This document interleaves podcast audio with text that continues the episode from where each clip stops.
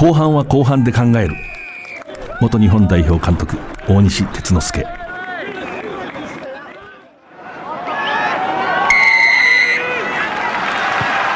藤島大の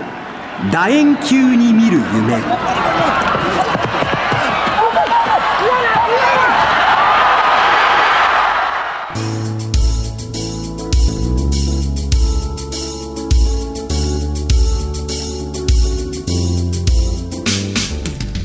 新年最初の放送です。スポーツライターの藤島大です。この時期秩父宮と花園その他行き来しています。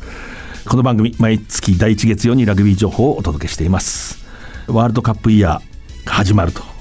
いうことで、本日のゲスト、日本ラグビー協会で代表強化を担当する、まあ、ジェイミー・ジョセフヘッドコーチ、ジャパンのヘッドコーチの、まあ、なんていうんでしょうかね、盟友親友藤井雄一郎さんです。この後登場していただきます。お楽しみに。まずはこのいっかげつ エヌティーティー リーグワンのにシーズン目開幕しました。じゅうにがつじゅうしちにちから各地で、まあ、熱戦が接戦が多いですね、始まっています。ごがつはつかファイナルです。全国高校ラグビー花園、じゅうにがつにじゅうしちにち東大阪市花園ラグビー場で開幕しました。決勝はいちがつなのかです。いちがつふつか全国大学選手権大会、えー、準決勝東京国立競技場で行われました。決勝はいちがつようか、えー、同じ会場で開催されます。イングランドラグビー協会と今言いましたけども、これ一番最初にできたのでただラグビー協会って言うんですけれども、だからイングランド代表のジャージも白、まあ、これを伝統と言いますけれども、ラグビー協会はイングランド代表を率いるエディー・ジョーンズさんヘッドコーチ解任しました。ワールドカップまで残りきゅうかげつという状況での、まあ、方向転換ですね。さまざまな議論を呼んでいます。藤島大の楕円球に見る夢。この番組はラグビー女子日本代表を応援する西南商事、日本代表を応援する エスエムビーシー の提供でお送りします。今ここから始まってゆく、つながってゆく。最初は日の当たらない存在だった。私の夢だけど今や世界が舞台となった。一人じゃないあなたと輝き桜と。リサイクルモアウィーキャン。西南商事はラグビー女子日本代表を応援しています。社会人生活が始まった。さあキックオフ。一人で大きな仕事に思いっきりぶつかって、激しいタックル。一人で初めて契約を取って、トライ、初トライです。その時初めて知った。応援席湧いています。俺は一人じゃないって。共に前へ。 エスエムビーシー はラグビーを応援しています。スポーツライターの藤島大です。日本ラグビーフットボール協会じゅうごにんせい男子のナショナルチームディレクター、強化の責任者というか藤井雄一郎さんをお招きしています。お願いします。お願いします。にどめの登場です。略歴を私の方から紹介します。せんきゅうひゃくろくじゅうきゅうねんごがつにじゅうはちにち生まれ、奈良県の出身です。天理高校、名城大学、それからニコニコ堂、そしてサニックス、まあ、宗像サニックスでバックスとしてプレー、まあ、センターでしたね。キャプテンもしました。にせんよねんからサニックスのバックスコーチで、にせんごねんに監督に就任します。でにせんじゅうきゅうねんいちがつに退任。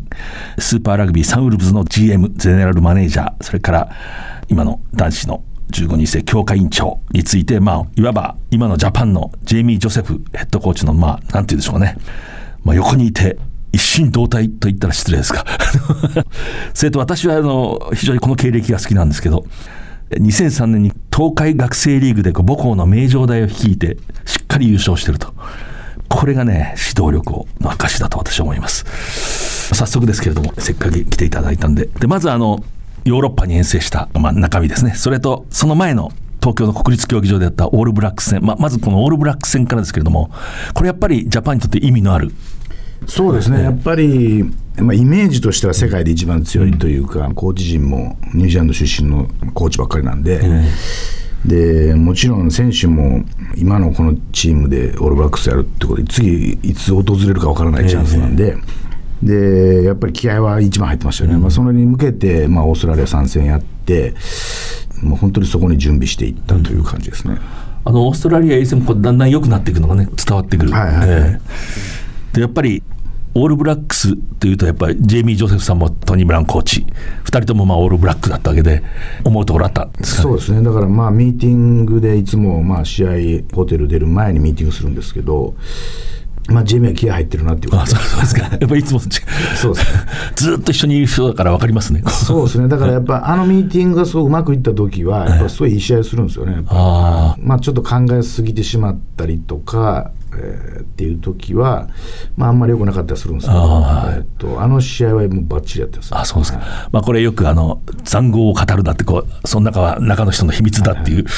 承知で聞くんですけどちょっとどういうふうに持っていったんですかオールブラックス戦は。そうですね選手もやっぱやりたかったと思うんですよね、うんうん、やっぱり今どれぐらいの位置づけにあるのかっていうのと、うんうん、あとまあオールブラックスもあんまり調子よくなかったんで、えー、でやっぱり絶対勝てるんちゃうかっていう、うんまあ、そういう思いでやってでまあ手の届くとこまでは行ってたと思うんですよね、えー、もうずっと厳しい合宿やって、うん、で試合のにしゅうかんまえにいっしゅうかん休みにしたんですよね、えー、でこれは彼のジェミーのスタイルで、えー、で、まあ、家に帰ったりみんな家族と会ったりして、うん、でまあその中で頑張ってこいとかなんとかいろんな人にこうオールバックスまあまあそうですねだからなんていうんですかね、えー、ずっと一緒にいるんで、えー、でこれ実はワールドカップの前もそうだったんですけどワールドカップの前のにしゅうかんまえいっしゅうかん休みしたんですよねもうだいっしゅうかんしか練習してないんですよで多分日本ではちょっとなんか大丈夫かなみたいな、ね、心配になりますよねでもそれがしっかりやっぱリフレッシュされてきて、うん、僕らもそれはもう慣れてたんで、はいはい、で、まあ、いっしゅうかん休みにして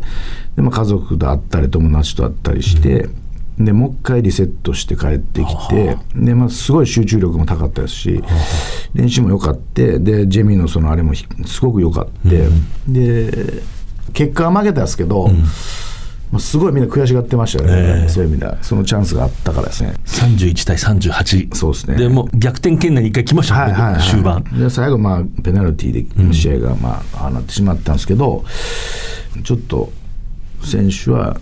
勝ちたかったなみたいな感じだったの、ねうんえー、で、まあ、そのままこうヨーロッパに行ったという感じですね、うんはい、でまあこのヨーロッパに行ってじゅういちがつじゅうににちですねあのトゥイッケナムで大観衆の、まあ、イングランドと戦いますでこれスコア見るとじゅうさんたいごじゅうに で, そうです、ね、でスクラムでこう反則取られて結構やられたなって印象があるんですけど、はいはいはい、そこは本当のところまあえっと、えー、あとまあホームであそこがはちまんにん入るんですよね、え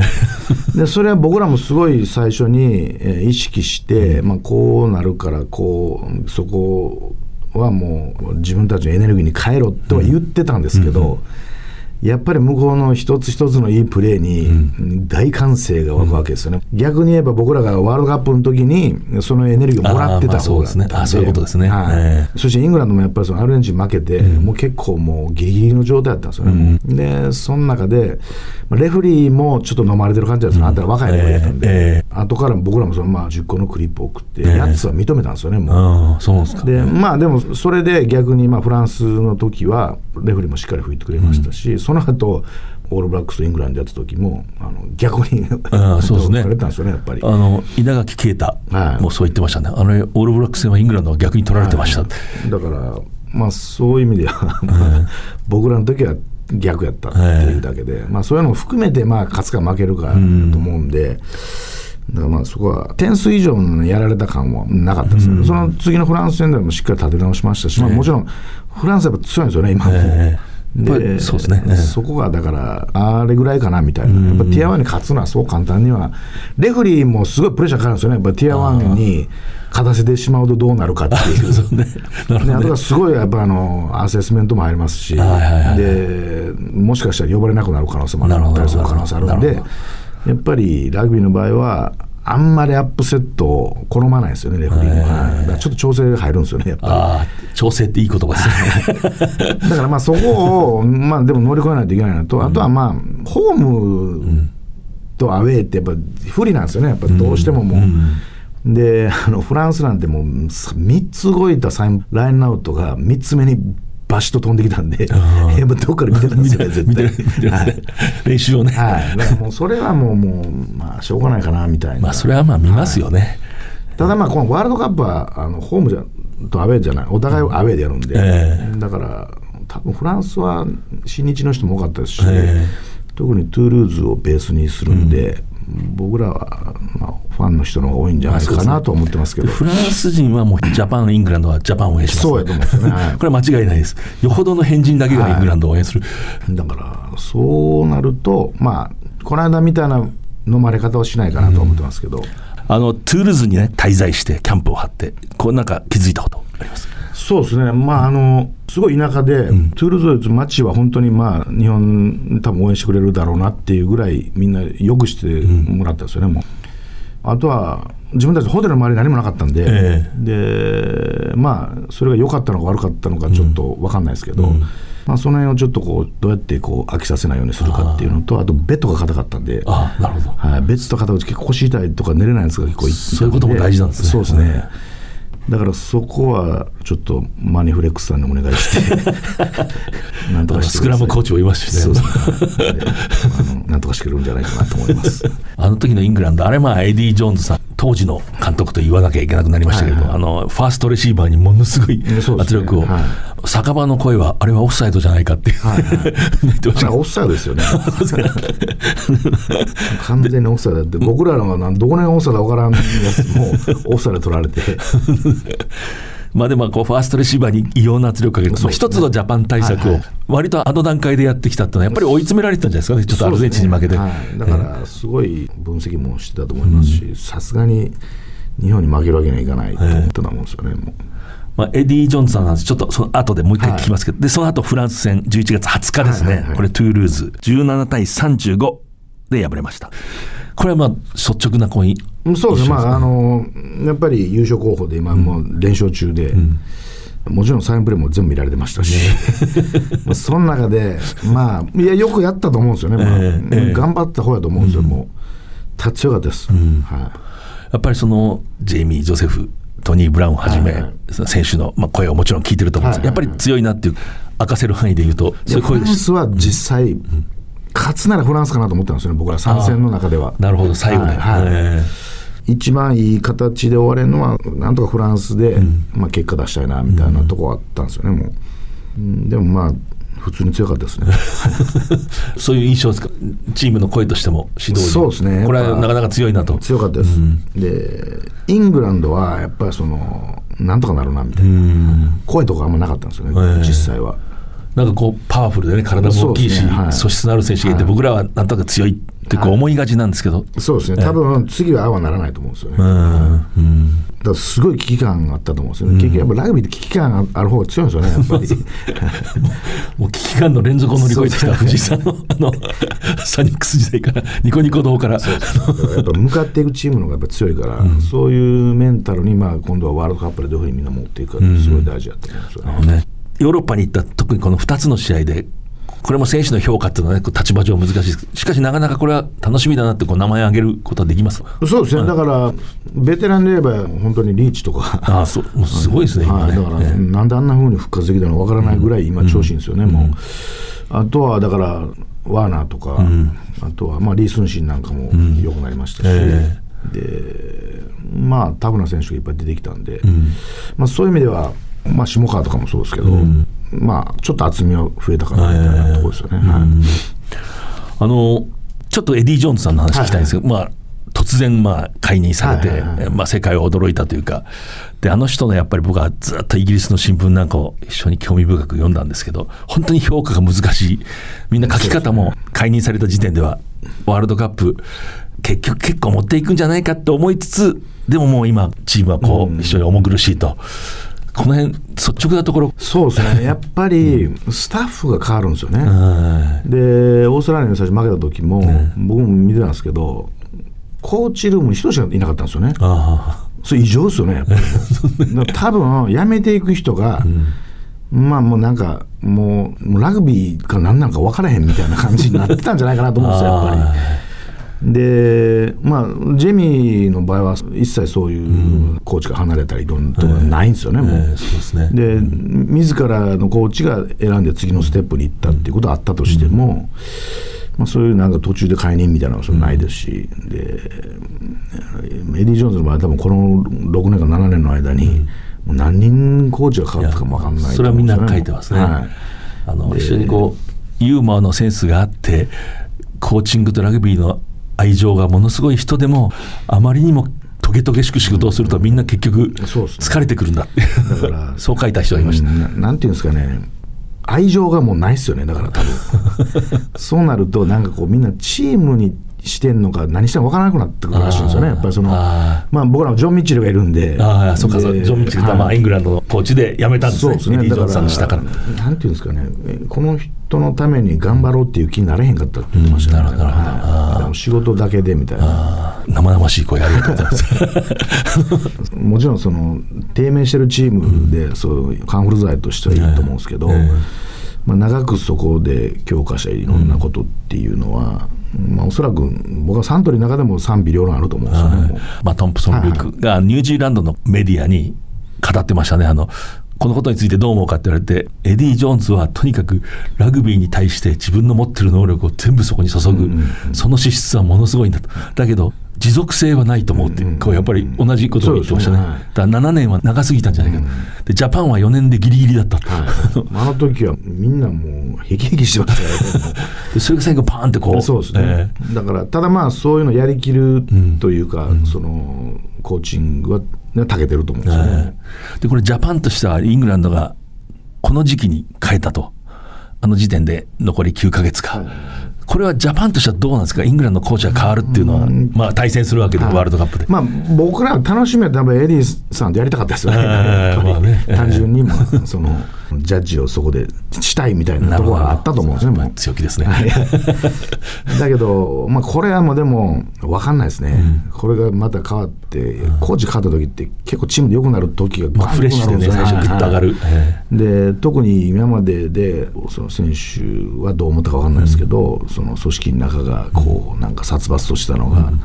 こうガッて固まったらそれはそれで良くなるかもしれないです、はい、これは分かんないですもうワールドカップはもう別物なんで、えーそうですね、あしっかりどんなに強化していったってそのいっしゅうかんの過ごし方とか選手のメンタルの持ち方で変わってくるん で, で、ね、だからそこはまあもうあんまり今から考えない方がいいかなと思いますね、えー、ボーズウィックというまあ、はいはいはいまあ、エディ・ジョーンズさんの下でもコーチして、まあ、レスター・タイガースを勝たせて、はいはいはい、で, でもレスターのラグビーって硬いんですねこうキックで敵陣に行って、ねはいはい、フォワードでゴリゴリいくそれをイングランドでも採用するのかというのもまた議論になってましたね、うん、つまりナショナルチームだから少しファンを楽しませなきゃいけないと、は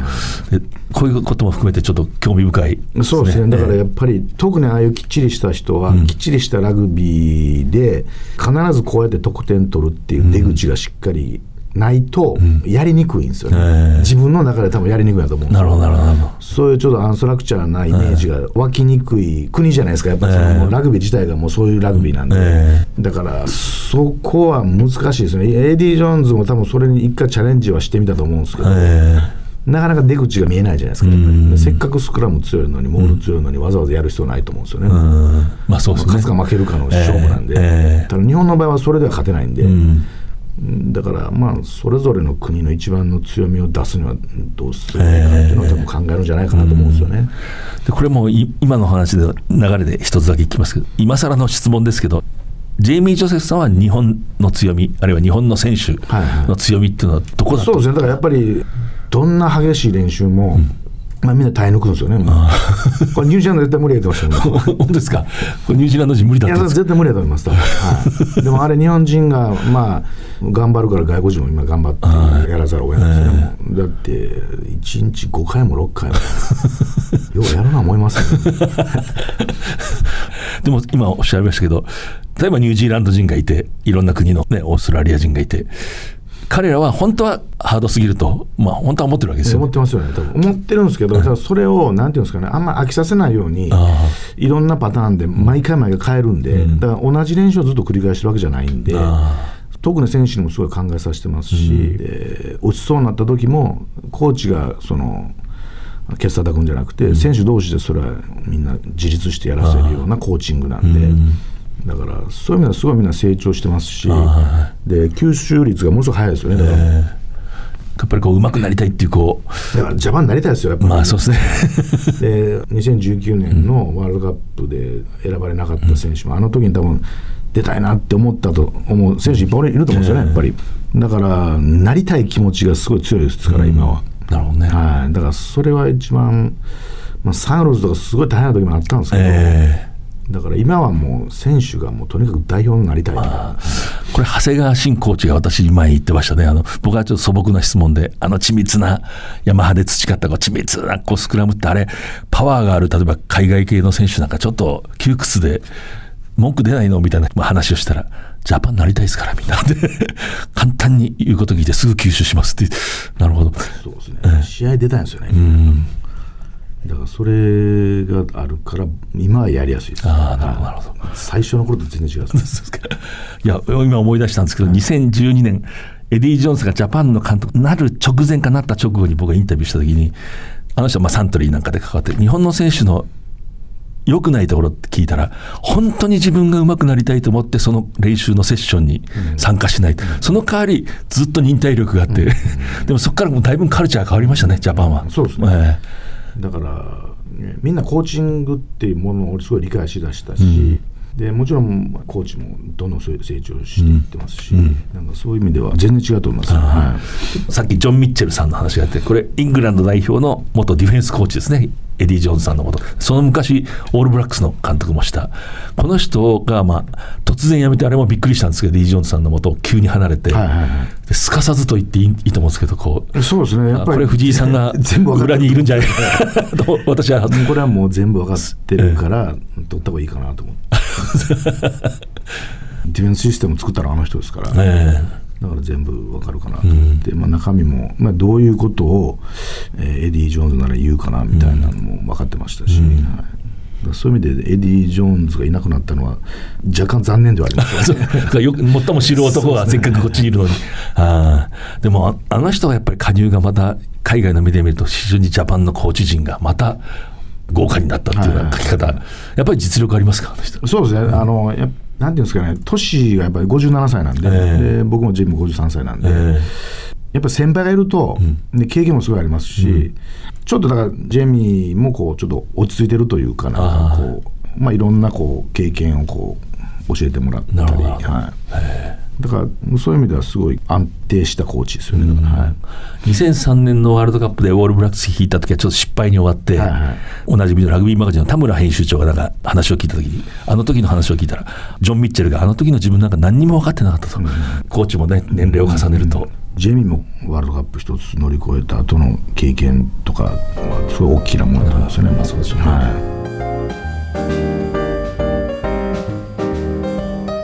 藤島大の楕円球に見る夢。まあ、ここからまあにせんにじゅうさんねんといえばワールドカップイヤーなんで、まあ、そのことについてこのジャパンのまあ強化のすべてを知る藤井さんに聞いていきたいと思います。でまずリスナーなんかも興味があるところなんですけど掲げているこうモットーみたいなワンチームって非常に有名になりました、はいはい、で今アワーチームってこうよく選手も言います、はいはい、でこれは意図はどういう？そうですねだから中身はよく似てると思うんですけど、うん、だから本当にもう自分たちのチームと思って、うんうんまあ、それはもうあの応援していくくださる方も、まあ、スポンサーの方もとにかく自分たちのチームと思って参加しようみたいな、うんはい、よくあのコーチングのこう英文読んでるとオーナーシップという言葉がよく出てくる、はいはいはい、選手が自分がまあ主体的に関わっていくっていうような、はい、前回はやっぱり本当にワンチームになろうっていう、まあ、多国籍やったんですね、うんもうまあ、これはすごい大変やったんですけど、うんでそれもできたんで今度はやっぱその出来上がったチームを自分らのチームやと思って育て上げようっていう、まあ、そういうことですね、まあ、こうその延長線上からさらに上に行く、はいはい、でまあジャパンこの現時点ですね、まあ、にせんにじゅうさんねんがスタートするこの時期の今の藤井さんが見てる課題というのはどこに？そうですねやっぱり決定力欲しいですよね、うん、でみんなすごい頑張っていい仕事をできるようになったんですけど、うん、やっぱり、まあ、例えばケンキみたいな、うんうんうん、もうどっかでトライ取ってくれるみたいな、うん、そういう選手が出てきてほしいですよね、はい、福岡ケンキってファンの人もねやっぱり今更ながらあのスピードっていうのは、うん、やっぱあれはなかなかもう、うんまあ、まあそこまでの選手は出てこないと思うんですけど、うん、ああいう選手がとか、まあ、ああいうプレーができる選手が出てくるといいですよね。自分でボール取ってそのまま取ってトライしましたから ね, そうですね強かったしね、はい、タックルもいけますし、うん、でジャッカルもいけますし、うんまあ、総合力で本当に素晴らしい選手だったので、ねまあ、ああいう選手が出てきてほしいかなっていうのはありますよね。あの彼は今更ですけど宗像のサニックスのあたりの出身なんですか。出身は違う。出身は古賀なんで、あちょっと違うんです、ね、ちょっと離れてるんですけど、限界でラグビーやってます。あそこあのスクールがそこの。この間ある人、私の福岡県旗ファンが復帰待望論を言った時に私はちょっと情報を提供したんですけど、あのインサイダーから聞いた情報で今自宅があって大学に通う時になんか坂道があるらしくて電動自転車で行ってるっていうんで、はい、もうダメだろういやこの間見たら誰か分かんなかったですもうあまりの普通の人もいすぎてるんで、まあ、あの改めてですよ、プール ディー ワールドカップ本番ですね、本大会、まあ、先ほど言ったイングランド、それからアルゼンチン、サモア、チリ、どういうふうに捉えてますかこのプール。この間と前回のワールドカップと同じ感じのまあ組み合わせなんですけど、うん、まあでもこれはまだ本当にその直前になってしっかりプラン立てると思うんですよね、うんうんまあ、今どうのこうの言ってもまだ早いん で,、うん、でもちろんチリも、まあ、その時どういうふうになってるか分からないですし、でイングランドももちろんそうですし、うん、ただやっぱ自分たちができることは全部、えー、強化の中でやって、うんでまだ今度前回ワールドカップ出た選手も何名か帰ってきますし、はいはい、でちょっとしっかりその選手の厚みを作って、うんうん、で、まあ、挑みたいなと思います、ね、もう我々なんかすぐ気が早くてここがターゲットでここに勝負かけるとかすぐそういう話したがるんですけど、まだその段階じゃないですか。そうですね、だいたいもうにしゅうかんまえですね、それやるのですね。本当ですか、はい、やっぱ直前ですね。そうですね、それまではもうひたひたと、ね、そうですね、だからやっぱりそこのレベルにしっかり達するように試合と、うんまあ、練習を重ねてで行くしかないって感じですね。で、まあ、こう大まかなスケジュールでいくと、まあ、リーグワンがあってファイナルがあって終わって、まあ、インターナショナルのシーズンがこのワールドカップイヤーのテストマッチって難しいですよね。こうテストマッチというか、まあ、インターナショナルのシーズン、ね、そうですね。前回はまあサノズもあったし、うん、ただまあサンウルブズにはほとんど出てなかったんですよね。まあ、あの時はウールパックで試合だったんで、あの時はまあクラブチームみたいなのばっかりやったんで、うん、だからまあ今回パシフィックネージョンもありますし、うんまあ、それは十分かなと思ったんですけど、いわゆるこう超トップの次ぐらいのとことを う,、ね、うまくやっていって、はいはいはい、こう自分たちの力を測っていくみたいな、はいはい、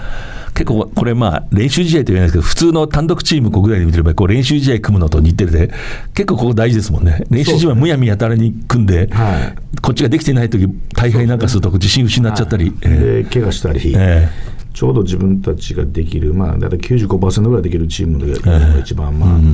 いいかなと思いますけど、えーうん、ティアワンはやっぱ大変なんですよね、やっぱりやる方も大変し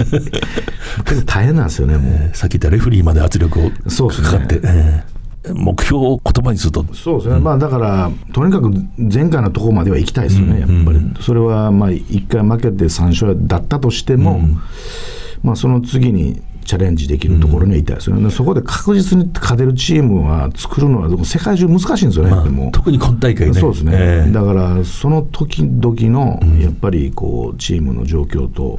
選手の調子とで、まあ、もちろん天候なんかもありますし、これをだから確実にこうですというのはラグビーは難しいんですよね、うん、特に僕らは下から狙うチームなんで、うんうんうん、ただ狙えるところまでは持っていくのが、まあ、みんな個人の仕事かなと思ってますよね。なるほど。で、まあ、一番ジェイミー・ジョセフさんをよく知る、本当によく知る、一緒にこう刺身を食べながら焼酎を酌み交わすこの、まあ、親友のような存在でもあるし盟友でもあるし、ジェイミー・ジョセフ今このいちねんどういうふうにこう本当に持っていく、何を考えてるんですか、どういう人なんですかあの人そうですね、だからやっぱり絶対に安心はさせないんですよね、そのどんなベテラン選手だったとしても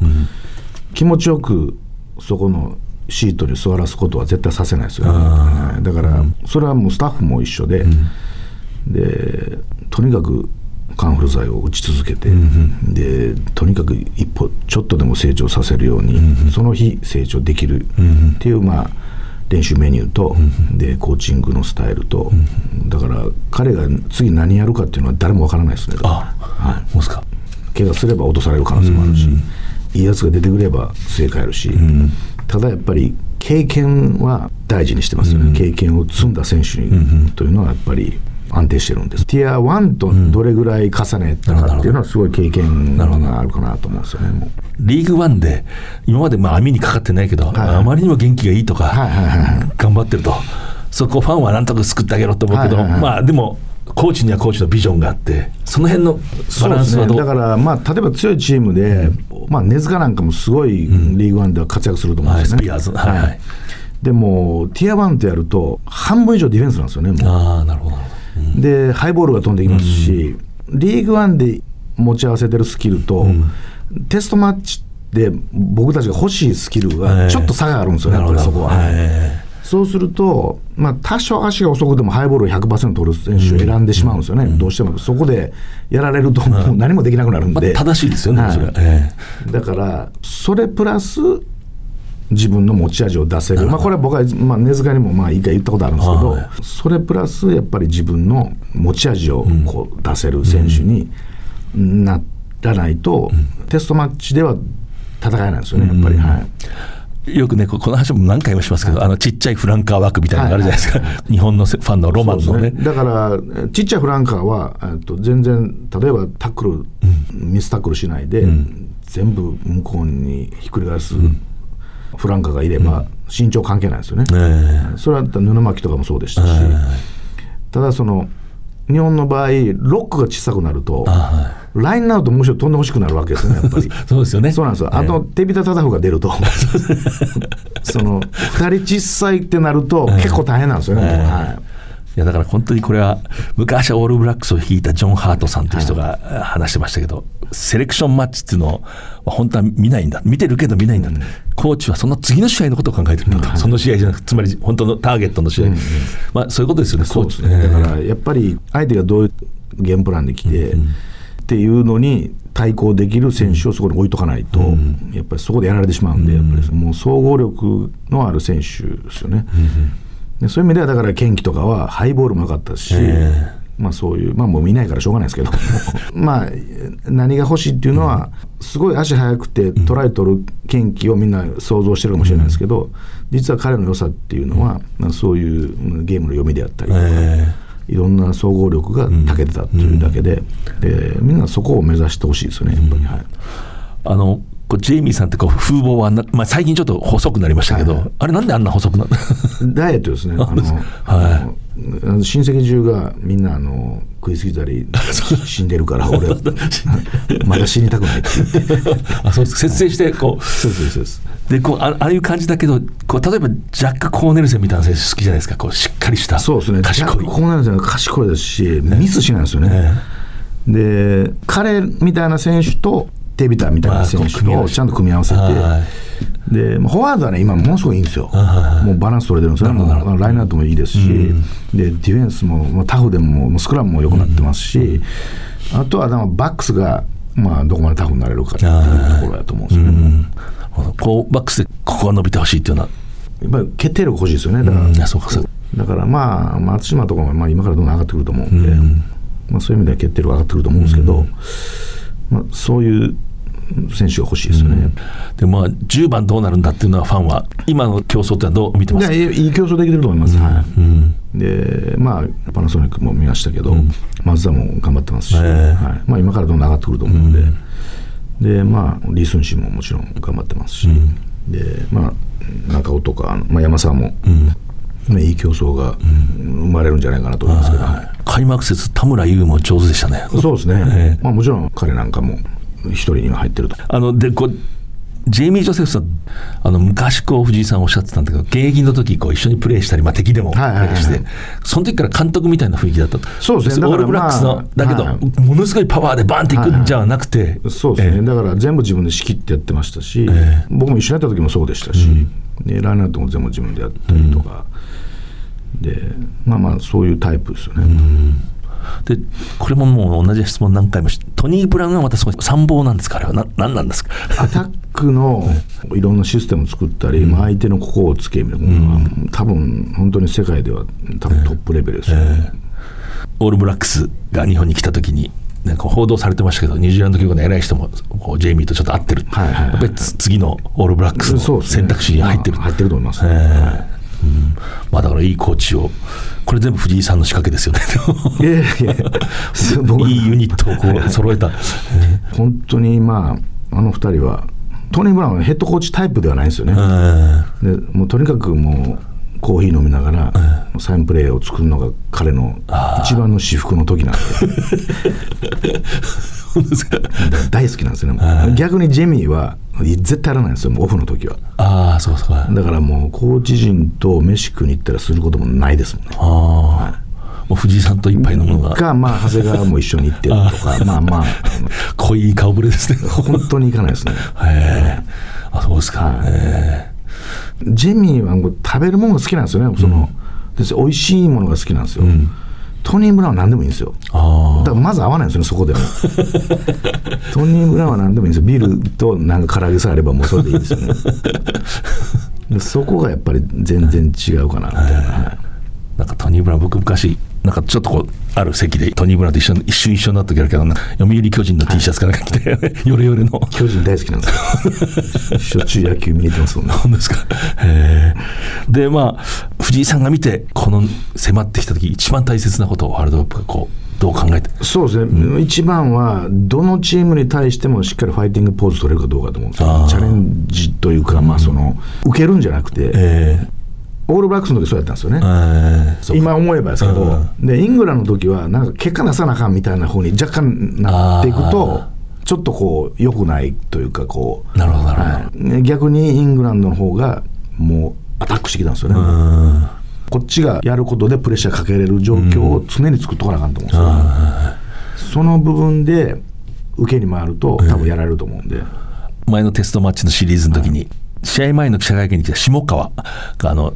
チームのテーマがストリートファイトだってこう言って、はいはいはい、一番ストリートファイトしそうにない人間が言ってました真面目そうないですかやったことないです、ね、つまりあれもちょっと同じような精神ですか。そうです、ね、とにかく目の前のもう勝負。そうですね、だからまあ、あのまあパブファイトとかストリートファイトいう人いると思うんですけど、うん、オールバックスやるときはやってくるんですよね、いろんな面倒くさいことをそれに対してそこでしっかりファイトしとかないと気持ち負けていくから飲み込まれていってしまう、はい、だからいろんなチートなことをやってくるんですよね、トップチームになると。最もやるのはイングランドなんですけど。あ、そうなんですか。そうそうそう、えー、何が紳士の国だっていい全くないですねでそれをまあバレないように や, やってるだけで、うん、それやられた時にそのやり返すんじゃなくて、うん、そのプレーで常にそれを負けないようにそこでファイトして動揺しないというか、こう、はいはいはい、日本でそういうところでこう、まあ、ある意味やり返しはしないと言いますけど、そうい う, こう強気でこういくのが一番大切な選手と今、はいはい、と誰がその役を、それ稲垣とか、ああ、はい、その辺が気ぃ強いの誰がいるかな、まあ、下川が結構行きますよやっぱり。あ、そうなんですか。行きます、はい、ああ、実践経験はなさそうですけど、はい、ストリートのストリートの経験はないけど、まあ、イメージはできてるんですけど、ね、結構しつこく行きます、ね、イメージはできてる、はい、面白いですね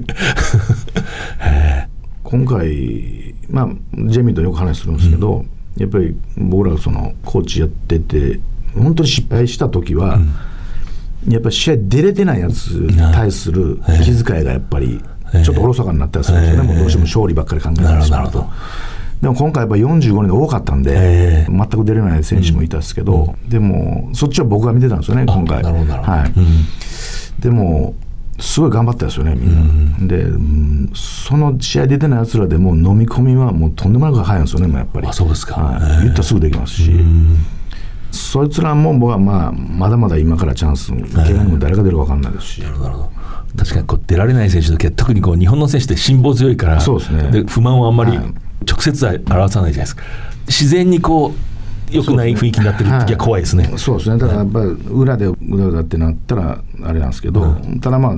そういうのはまあ多少あったとしても、うん、まあ、エネルギーとしてしっかりそれをみんなグラウンドで出してたんで、はい、えー、まあ、それのおかげでオールバックスもイングランド習ってたんですけどフランスも、うん、まあ、ちょっとすごいいい試合できたかなと思うんで、えーだからまたそういう意味ではいい集団ができて、そうですね、えー、はい、えー、だからまあ自分たちのチームというのと、うん、あとまあ絶対自分も、まあ、まあ僕はいつも小指でも引っかかって残ってるんやったらそれはチャンスじゃないですか、やっぱ怪我が出て、まあ、えー、昔もオールバックスもさんにん怪我してあのドナロ出た時は、あ、そうですよね、ジャージすら合ってなかったのに、えー、でもそういうこともあるし、うん、まあ、僕はその エヌエス の時ちょっと話したんですけど、うん、中村亮とは、うん、サンローズのいっかいも出なかったんですよね。あ全然出れなかったんですよ、うんうん、でも無理かなみたいなの言ったけど僕も無理かなと思ったんですよその時も、うんうん、代表も、うん、でも頑張ったんですよね、まあ、そういう飲みに行ったりよくしたんですけど、うん、夏ワールドカップで全部出たんですよねもう、はい、はちじゅっぷん全部出たんですよ、うん、もうだからそういう意味でまだまだ、うん、まだあときゅうかげつかはちかげつかあるんで、うん、あの今からやからっていうふう、まあ、みんなだからすごい頑張っていくしかないと思うんですよね。まあ、なんか勉強になりましたけど小指が引っかかってるってことは引っかかってるってことなんですね。引っかかってるからこれ引っかかってないやつ無理なんですよ。そうですね、はい、怪我でどういうチャンスが巡ってくるか分かんないんで、うん、だからそこはもう絶対に諦めずに、うん、自分たちのチームやったらちょっと諦めてるたりちょっとふてくされたりする可能性もあるじゃないですか、ね、みんなみんなトップ選手なんでやっぱり、えーもう各チームで大黒柱なんですよね、うん、そういう経験したことないから、うんまあ、そういう意味では今回悔しい思いしたやついっぱいいると思うんですよね、うん、でもそれまでエネルギーになって A チームのやつはすごい頑張るし、うんまあ、だからそういう意味じゃ、まあ、やってることは本当のどのチームも一緒ですよね。代表からこんなスペシャルなことがあるってことじゃなくて、うんうん、やってることも起こる問題も全部一緒だと思うんですよね。あ、まあ、そうなんでしょうね。私もこう実はこのワールドカップに向けてこう新しい戦術とか戦法をこう導入するとかみたいなことを聞こうと思ったんですけど、大体ほとんどの練習は普通のことやるんでしょう。そうですね、だからそれができるかどうかなんですよねその本当にプレッシャーかかった状態でできるかどうかっていうのと、うん、もちろんサインプレーとかいろんなことはそうなって出てくるんで、うん、それはすぐ落とし込みますけど、うん、でもなんかこういうシステムでこうやってこうやってこうやったら勝てるんだっていうのはワールドカップであんまないんですよ ね, ねはちじゅっぷんどうやって取るかとか、うん、どこに行くかとかその連続なんで、うん、まあまあすごいいいシステムを今使ってるのは使ってるんですよね、うん、今もうまあ世界のトレンドに合ったシステムなん で,、うん、でそこで全ガーンって勝ち切るとかそういうのは、うん、あんまテストマッチじゃないですよね。だからあラグビーって毎日進歩してるんだと毎日勉強しなきゃいけないんだって、まあ、でやっぱりにせんじゅうきゅうねんのある意味の成功あそこからもうものすごいラグビー変わってますか。ファンの人に分かりやすく。そうですね、だから、ね、例えばイタリアが強くなったとかであそこは若い選手を我慢して使って、うん、本当に国として変わるのであれば、うん、リーグはもう変わらないといけないですし、うん、やっぱ協会がやっぱり変わっていかないといけないと思うんですよね、うん、もうでもどうやって変わってるか分かんないと思うんですね、うん、今のところ、うんうんまあ、だからそういうリーダーがまあ、出てくるべきかなと思いますし、例えばイタリアとか、うん、アイルランドとかもめっちゃ強いんですよね今も、うん、それはやっぱり国というか、うん、教会上げていろんなシステム、うん、うまくいってますね。そうですね、フランスもそうだと思うんですけど、うん、で、まあ、システムに関してはやっぱりディフェンスにロックオンさせないようなアタックをするみたいな、うんうん、だからいろんなところ走り込んでくるんですよね、うん、で止まってる今今まあポットみたいなやつが今この主流だったりとか、えー、少しずつ中身は変わっていってますよね、えー、だからなんかこう抜くとこは自分たちで決めていくんだみたいな。そうですね、アイルランドがちょっと迫力ありますよね、はい、アイルランドとかだからあれはもう今フィジカルも強いですし、だからいろんなところでまあこう最先端のやり方を前回のワールドカップ前からアイルランドはそれをこう取り入れてたんですよね、うん、アイルランド強いよなと思ってたんですよ。ただいっしゅうかんまえになるとゴルフ行ったりなんかちょっと遊んどったんですよね、まあ、あなんでそこで緩んだんですかねですよ舐めてたっていうのがだから結局そうファイティングポーズそれでなかったんですよ。あ、そういうことですね、はい、パブファイト、はい、ストリートファイト、だからあの時はオーラスも勝ったし、はい、でいや強い強いって言われたところって大体ダメになってくるんですよね。あ、なるほど、やっぱこの、はい、ちょっとこうやられだすと、はい、ネガティブになっていくというか、だからそういうところがすごい大事だと思うんですよね。ありました、まあ、改めてなんですけどもこのワールドカップ目標を言葉にしてけど、まあ、一戦一戦しっかりファイトできるように戦って、うんでまあ、前回と同じこれまではまあ最低でもいって、うんまあ、その後いけるかどうかっていうところまでは行きたいなと思ってます。ファンの人に今年にせんにじゅうさんねんそうですね、あの本当に、えっと、にせんじゅうきゅうねんすごいファンの皆さんの、まあ、声援がどれぐらい力になったかっていうのはやっぱこうアウェーに行くと余計に感じるんですよね、やっぱり。でごてん違うと思うんですよね、僕はもう あ, あの雰囲気の中でやるのは、うん、だからそれも含めてアワーチームっていう僕らつけたんで、ああ、そうか、はい、しっかりだから、はい、だからまあしっかり盛り上げていただいて、うん、選手にこう力を与えていってもらいたいなと思いますよね。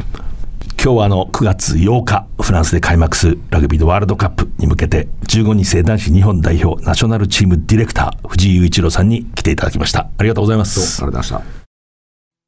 今ここから始まってゆく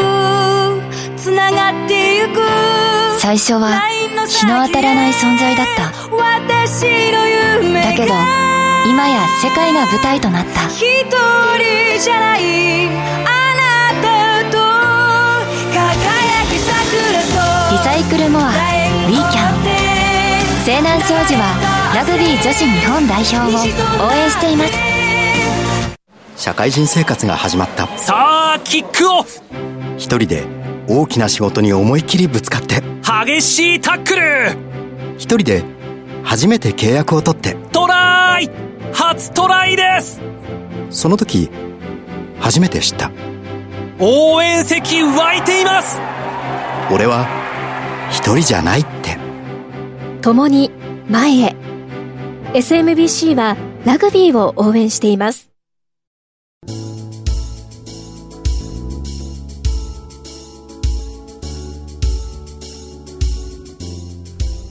後半は後半で考える。これまあ元日本代表監督大西哲之助さんがこう残した作戦のこうメモみたいなものに書いてあったんですけど、ニュージーランドのチームが来た時のこういう心構えで臨む緻密な作戦もものすごく書き込んであるんだけれども、余白のとこに後半は後半で考えるといち行だけ書いてあって、これはね迫力ありますね。ジャパンも最後はこの領域というかここに達してほしいというか、まあ、達するでしょう。到達するでしょう。準備をしてしっかり戦術戦法を打ち立てて実験をして修正をしていよいよこうターゲットの試合が近づいてくる。その時はねなんかもう前半行くとこまで行けと。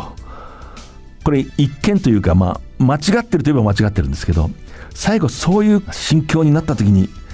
アップセット世界を驚かすような試合っていうのは実現するんじゃないでしょうかね。あえてプラン B を置き去りにするというか、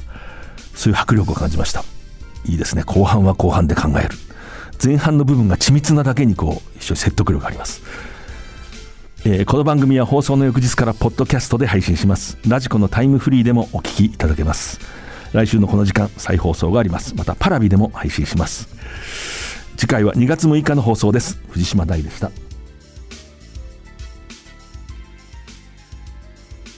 藤島大の楕円球に見る夢。この番組はラグビー女子日本代表を応援する西南商事、